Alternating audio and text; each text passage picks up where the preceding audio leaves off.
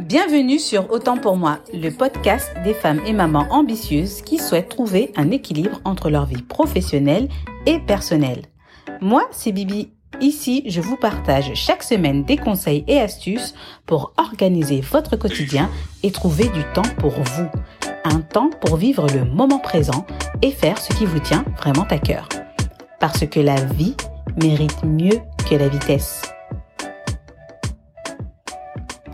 Salut, j'espère que tu vas bien et que ta famille aussi se porte à merveille. Bon, aujourd'hui, parlons peu, parlons bien. Le sujet de ce podcast concerne un problème vraiment récurrent et que je rencontre souvent lors de mes accompagnements. C'est un gros frein à l'organisation et je nomme la procrastination. C'est pour ça que dans ce podcast, on va identifier ensemble les causes euh, de la procrastination et suite à cela, je vous dévoilerai la recette magique pour combattre la procrastination. Et comme à mon habitude, je vous proposerai par la suite des solutions adaptées selon votre situation. Mais avant, euh, pour partir sur de bonnes bases, je trouvais nécessaire de te rappeler la définition de la procrastination. Bon, c'est une définition que j'ai trouvée sur euh, le journal du net. Hein. Euh, alors, la procrastination, c'est une tendance à remettre à plus tard ce qu'on pourrait faire maintenant et à demain ce qu'on pourrait faire aujourd'hui. Cela s'applique majoritairement aux tâches euh, pénibles de la vie quotidienne, comme le ménage, le travail, les courses et les rendez-vous à prendre. Alors, il y a un point important à relever, c'est que la procrastination, c'est vraiment associé à un comportement d'évitement. C'est une situation où tu vas avoir tendance à retarder ou à différer un comportement, et ça de manière totalement irrationnelle. Donc c'est pour ça que je me suis amenée à me demander, mais pourquoi on procrastine? Si tu me suis sur Instagram, j'avais parlé de la loi de Laborite. La loi de Laborite, c'est un, neurochirurgien euh, qui s'appelle Henri Laborite d'ailleurs, qui a étudié euh, ben, les comportements humains et il a mis en évidence le fait que euh, chaque être humain, face à une situation de stress ou une situation désagréable, nous aurons tendance à fuir ce stress pour justement se réfugier dans des comportements ou des situations de plaisir ou sinon de combattre. Et donc, en fait, la procrastination, c'est vraiment quelque chose que l'on fait naturellement. Quand on se retrouve face à une situation désagréable, eh bien, on aura tendance à la fuir et à se réfugier dans des comportements où on a un certain plaisir immédiat. Et donc, lors de mes recherches, j'ai vu que le mécanisme qui était lié à la procrastination dépendait de quatre facteurs.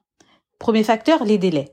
Si le délai est court, on aura tendance à passer à l'action, mais plus le délai est long, moins on passe à l'action. Euh, pour te, pour petit rappel, la loi de Parkinson euh, met bien en évidence ce fait-là. C'est aussi naturel chez nous. Plus on a de temps, plus on prend ce temps. Et c'est pareil pour chez soi. Plus on a de la place, plus on prend de la place. Deuxième facteur, l'utilité. L'utilité, en fait, c'est plutôt la valeur de la tâche euh, qu'on a à accomplir, l'importance qu'on lui attache à cette valeur. Si c'est une tâche qui est vraiment importante, on va la faire. Mais si c'est quelque chose qui, qui n'a pas une grande valeur, eh ben du coup, on aura vraiment tendance à la procrastiner. Troisième facteur, c'est l'espérance, ou plutôt les chances de réussite. Quand tu sais que tu vas réussir quelque chose, euh, que tu es sûr de réussir, tu le fais. Mais quand euh, tu doutes de tes capacités, tu as tendance à, à rester figé, à ne pas vouloir passer à l'action par crainte de l'échec, ou alors parce que euh, tu te sens incapable d'y arriver. Et quatrième facteur, l'impulsivité. En effet, quand on a une trop grande impulsivité, on a tendance à se déconcentrer très rapidement. Et donc, pour résumer ce mécanisme, si tu as une tâche qui a de la valeur pour toi et que, en fait, la date euh, butoir se rapproche, plus la date se rapproche, plus tu auras une grande pression et plus cela te poussera à passer à l'action.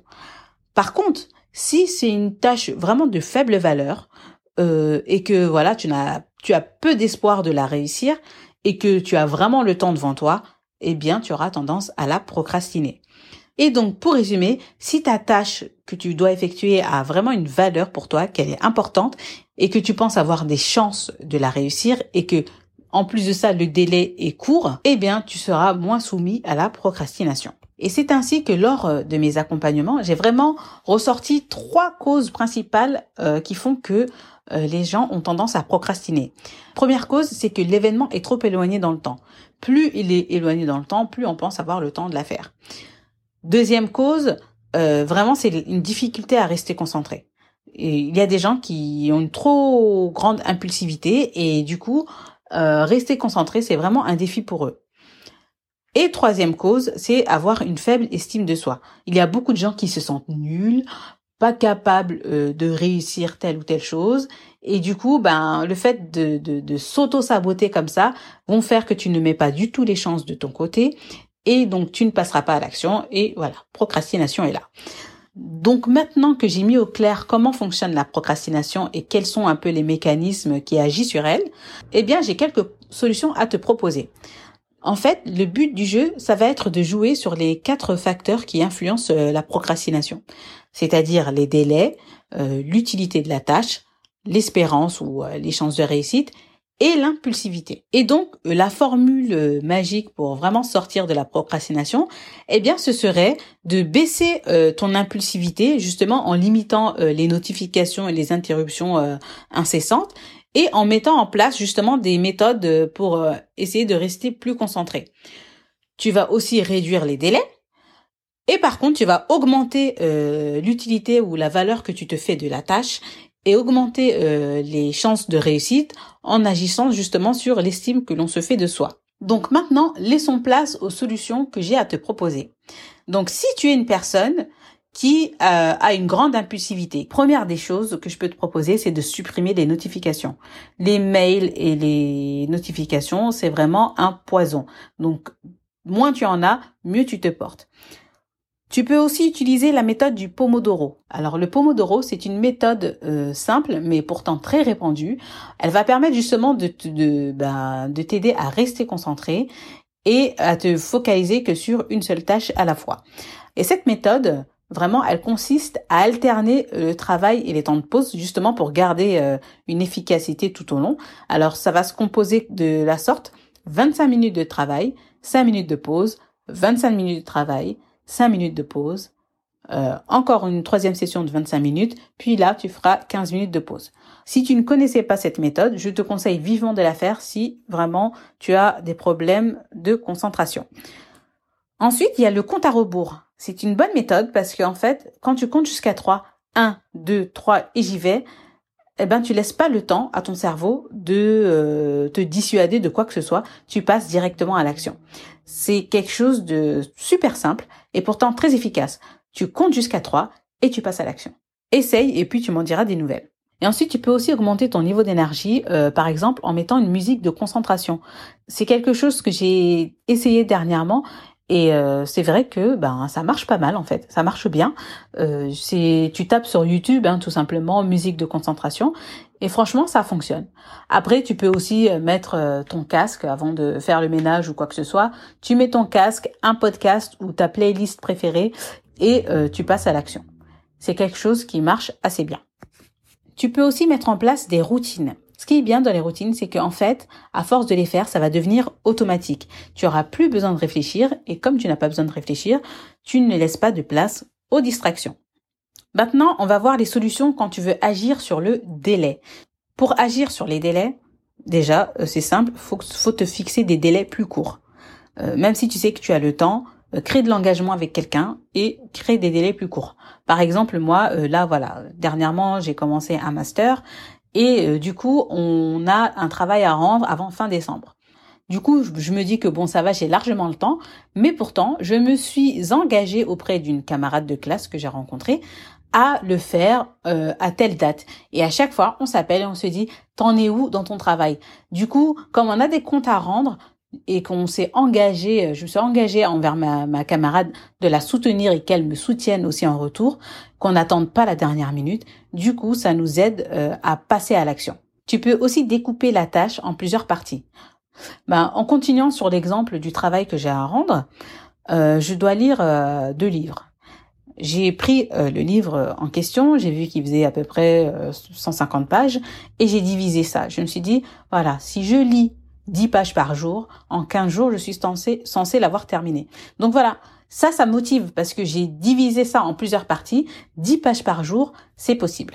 Et du coup, en découpant ainsi la tâche, c'est euh, beaucoup plus motivant. Euh, c'est comme avant de monter un escalier. Si tu regardes en haut, t'as la flemme. Mais si tu commences par monter la première marche, du coup, t'es lancé et, euh, et, et puis ça roule, quoi. Et une autre solution aussi intéressante, c'est de se dire que tu te mets au travail que pour 10 minutes. Tu accordes juste euh, une dizaine de minutes et une fois que tu es, que dedans, en fait, tu es dedans et parfois tu dures bien plus que 10 minutes. Parce que si tu as remarqué, le plus dur dans une tâche euh, dite difficile, c'est vraiment de commencer. Une fois que tu es lancé, tu es lancé. Ensuite, si tu veux agir sur euh, l'utilité, c'est-à-dire la valeur que tu accordes à cette tâche. Déjà, première chose, c'est de connaître son pourquoi. Ça veut dire, il faut connaître la raison pour laquelle tu l'as fait. Et cette raison, il faut que ce soit vraiment une raison euh, importante.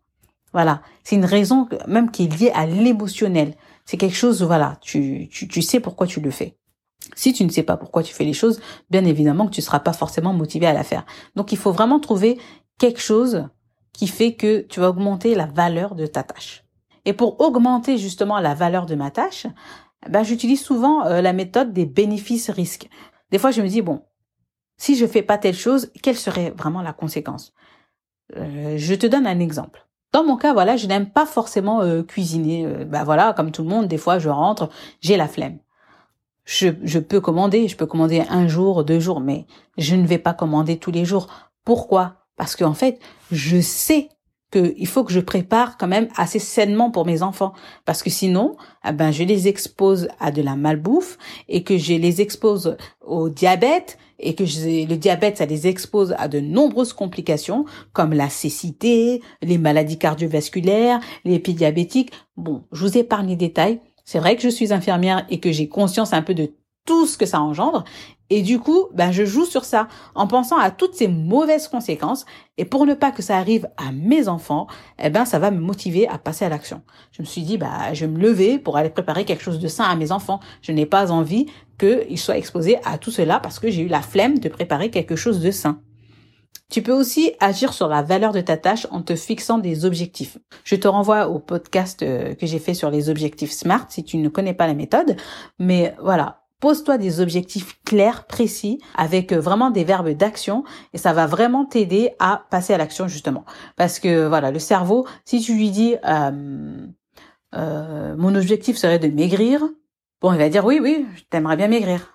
Mais mon objectif, c'est de marcher 5000 pas par jour. C'est pas la même chose. L'objectif est le même, c'est de, c'est dans l'optique de perdre du poids. Mais là, tu lui, tu, tu dis à ton cerveau, tu lui ordonnes une action. Donc, quand tu te poses des objectifs avec des actions à accomplir, c'est comme un ordre que tu donnes à ton cerveau et tu passes euh, à l'action. Ensuite, tu peux aussi identifier clairement tes priorités. Quand tu connais tes priorités, tu sais où tu vas. Si tu commences ta journée et que tu ne connais pas tes priorités, ben, tu risques fort d'aller où tu ne le souhaites pas. Mais si tu connais tes priorités, tu sais ce que tu as envie de faire et tu sais ce que tu ne veux pas faire et du coup, les choix sont beaucoup plus simples et tu as moins tendance à t'éparpiller. Ensuite, tu peux aussi agir sur euh, l'espérance, c'est-à-dire les chances de, que tu as de réussir. Si tu es une personne qui a tendance à voir euh, le verre à moitié vide, euh, je t'invite à tenir un cahier de gratitude où tu noteras euh, ben tout ce pourquoi tu es euh, reconnaissante et tes réussites. Parce que le fait de se remémorer ce qu'on a réussi, ça nous fait rendre compte ben que voilà, on est capable, qu'on est capable de grandes choses et ça c'est clairement motivant. Autre solution, tu peux choisir d'avaler le crapaud. C'est un terme utilisé par euh, Brian Tracy, un grand auteur à succès en productivité. Et en fait, avaler le crapaud veut dire, c'est vraiment commencer ta journée par euh, accomplir la tâche la plus rébarbative. C'est-à-dire que voilà, c'est quelque chose, euh, voilà, t'as pas t'as pas envie de la faire, mais tu vas la faire. Pourquoi? Parce qu'en fait, le fait d'accomplir cette tâche en premier, tu vas tout de suite te sentir capable de plus. Déjà, tu seras fier de l'avoir accompli, tu vas te sentir capable de faire beaucoup plus, et ça, ça va augmenter ton l'estime que tu te fais de toi. Tu peux aussi travailler sur quelque chose que tu ne maîtrises pas forcément. C'est des choses, voilà, que tu évites justement parce que tu ne maîtrises pas, mais en te forçant à travailler dessus, tu vas développer des compétences et justement, bah, tu vas gagner en aisance et puis ça va être facile pour toi. Et ça aussi, ça va te rendre fier et voilà, tu gagneras aussi en estime de toi. Tu peux aussi te faire accompagner, que ce soit avec moi ou avec une autre personne le fait d'être accompagné vraiment ça aide parce que l'accompagnant va pouvoir te faire rendre compte de tous les exploits toutes les bonnes choses que tu as faites les gens qui ont une faible estime d'eux se mettent vraiment des barrières tout seuls. Donc si tu as une faible estime de toi et que voilà, tu ne sais pas encore que tu es une maman qui déchire, eh bien je te conseille de faire un travail sur toi. C'est très très important. Donc pour résumer, nous sommes tous sujets à la procrastination, c'est quelque chose de naturel, c'est quelque chose d'humain. Mais le vrai handicap, c'est quand ça devient chronique. Donc je te rappelle qu'on a identifié quatre facteurs qui jouent sur la procrastination. Ce sont les délais, l'utilité de la tâche, l'espérance qu'on a de réussir la tâche et l'impulsivité. Ainsi, euh, la recette magique serait vraiment de baisser ton impulsivité et les délais que tu te fixes et augmenter l'utilité de la tâche et l'estime que tu as de toi. Voilà, j'espère que ce podcast t'aura vraiment été utile et que tu pourras, en fonction euh, des problèmes que tu rencontres dans ton quotidien, mettre en place des solutions adaptées. Nous voilà arrivés à la fin de ce podcast. Comme d'habitude, je te demande de partager ce podcast autour de toi si tu le trouves intéressant et que tu souhaites aider d'autres mamans qui en auraient besoin. Laisse-moi aussi euh, un commentaire, c'est avec grand plaisir que je le lirai.